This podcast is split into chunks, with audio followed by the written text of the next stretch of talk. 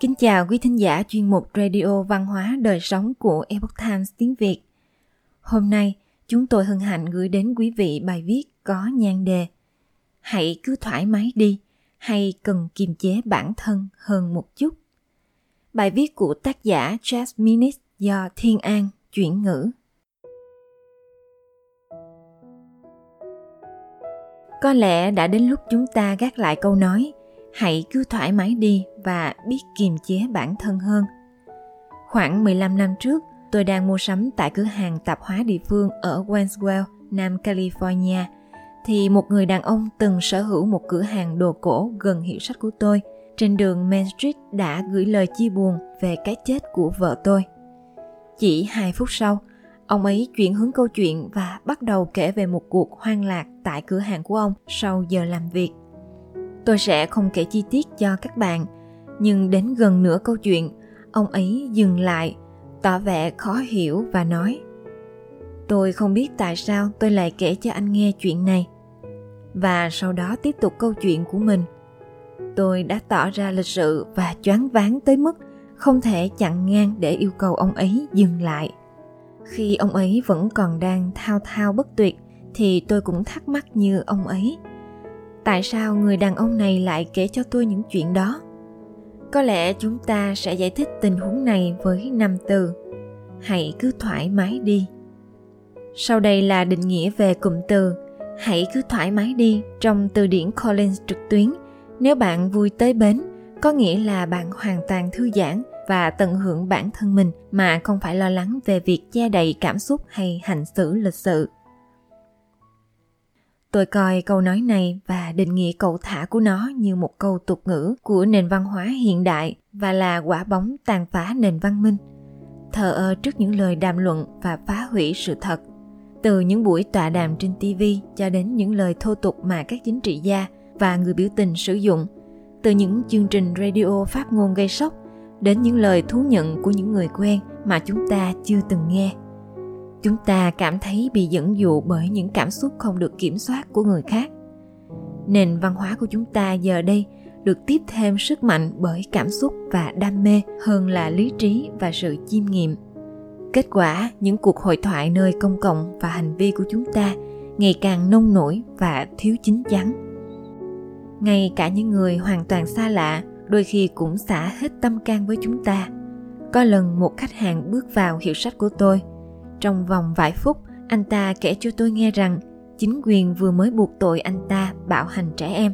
Anh phản bác lời buộc tội đó, khẳng định rằng anh ấy vô tội và sau đó rời cửa hàng, không bao giờ quay trở lại nữa. Có lẽ giống như một linh mục và người pha chế trong quán bar, những người chủ hiệu sách cũng bắt đắc dĩ phải lắng nghe những lời thú tội. Phàn nàn là chất xúc tác khiến chúng ta mong muốn trút bỏ mọi suy nghĩ và cảm xúc của mình chúng ta thoải mái trút bỏ những bất hạnh của mình lên người khác, mà không nhận ra rằng chúng ta đang gieo rắc nỗi đau khổ của bản thân. Đây là một ví dụ nhỏ. Tôi quen một số người thường đáp lại câu hỏi xã giao. Mọi việc thế nào rồi? Bằng các bài hồi tưởng dài liên quan đến các vấn đề gia đình hoặc sức khỏe của họ, như đau lưng, viêm khớp, nuôi dưỡng con cái, động cơ xe của tôi. Điều gì đã xảy ra với câu trả lời kiểu như tôi ổn cảm ơn còn bạn thì sao một người bạn thân của tôi một người đàn ông gần 50 tuổi đã chia sẻ vài vấn đề về sức khỏe của ông. Sau đó ông dừng lại và kể về cha mình, một quân nhân trong Thế chiến thứ hai và là một nhân viên kế toán đã qua đời nhiều năm trước. Cha ông cũng gặp phải những vấn đề sức khỏe nghiêm trọng trong những năm cuối đời. Nhưng anh biết không, bạn tôi nói, Tôi chưa bao giờ nghe thấy cha tôi phàn nàn, không một lời nào. Còn tôi thì ngồi ở đây liên tục nói về lượng cholesterol, chế độ ăn và cả cái lưng bị đau. Đã từng có thời chúng ta ngưỡng mộ những người biết kiềm chế cảm xúc. Nếu trở lại Hollywood những ngày đó, chúng ta sẽ không tìm thấy một John Wayne khóc bên ly rượu vì Jimmy Stewart đã kết hôn với người anh ta yêu thương trong bộ phim Người giết Liberty Valance nhà truyền giáo cứng rắn trong phim Nữ Hoàng Phi Châu không cảm thấy bắt buộc phải chia sẻ mọi suy nghĩ và cảm xúc của mình với Charlie Honest. ngay cả những bộ phim ca ngợi sự kiềm chế và một thái độ khắc kỷ với nỗi đau cũng đã mất tích trong xã hội ngày nay. Khi lính Đức bắn hạ sĩ Hova hai lần xuyên qua ngực trong giải cứu binh nhì Ryan, và đội trưởng hỏi anh ta rằng anh ta có ổn không? Hova trả lời rằng chỉ như gió thổi thôi mà trước khi tắt hơi thở cuối cùng. Nam giới từng đặc biệt ngưỡng mộ sự thận trọng như vậy nhưng giờ không còn nữa. Trong 30 năm qua, nhiều người trong nền văn hóa của chúng ta đã dèm pha sự trầm tĩnh của nam giới và khuyến khích các chàng trai và những người đàn ông sở hữu các kỹ năng từng gắn liền với phụ nữ truyền thống như nhạy cảm, cởi mở và nhận thức cảm xúc tốt hơn.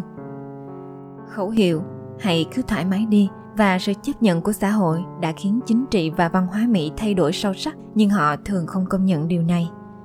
Ví dụ để điều chỉnh cho phù hợp với văn hóa hàng gắn của mình, chúng ta đã thay thế các đức tính cổ điển, công bằng, thận trọng, có chừng mực và can đảm bằng các đức tính như chấp nhận các lối sống khác nhau, sự đa dạng, bình đẳng và quyền con người.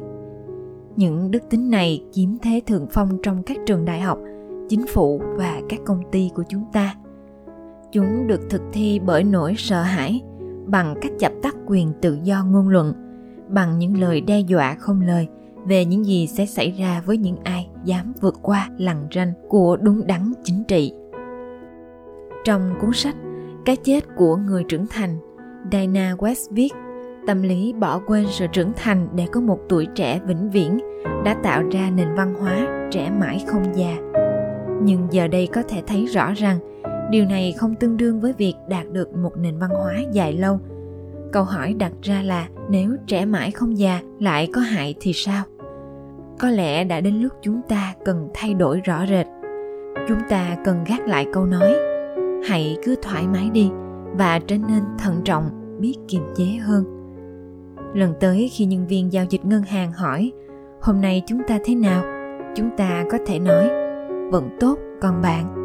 Thay vì kể chi tiết về một đêm mất ngủ, lần tới khi chúng ta muốn trút bỏ những rắc rối với một ai đó, thậm chí với bạn bè của chúng ta chúng ta có thể dừng lại và tự hỏi bản thân rằng, chia sẻ thông tin đó có ích lợi gì không? Chúng ta có thể cảm thấy tốt hơn sau cuộc trò chuyện nhưng bạn của chúng ta sẽ thấy thật tồi tệ. Lần tới khi muốn chỉ trích người bạn đời vì không làm việc nhà, chúng ta hãy cố gắng kiềm chế và tìm ra chút hài hước trong tình huống đó. Trong bộ phim đi tìm foster, một nhà văn lớn tuổi nói với người bảo trợ trẻ tuổi của mình, cậu có thể học được điều gì đó về việc biết kiềm chế. Tôi nghĩ hầu hết chúng ta cũng có thể làm như vậy. Quý thính giả thân mến, chuyên mục radio văn hóa đời sống của epoch times tiếng việt đến đây là hết. Để đọc các bài viết khác của chúng tôi, quý vị có thể truy cập vào trang web itviet.com cảm ơn quý vị đã lắng nghe. Xin chào tạm biệt và hẹn gặp lại quý vị trong chương trình lần sau.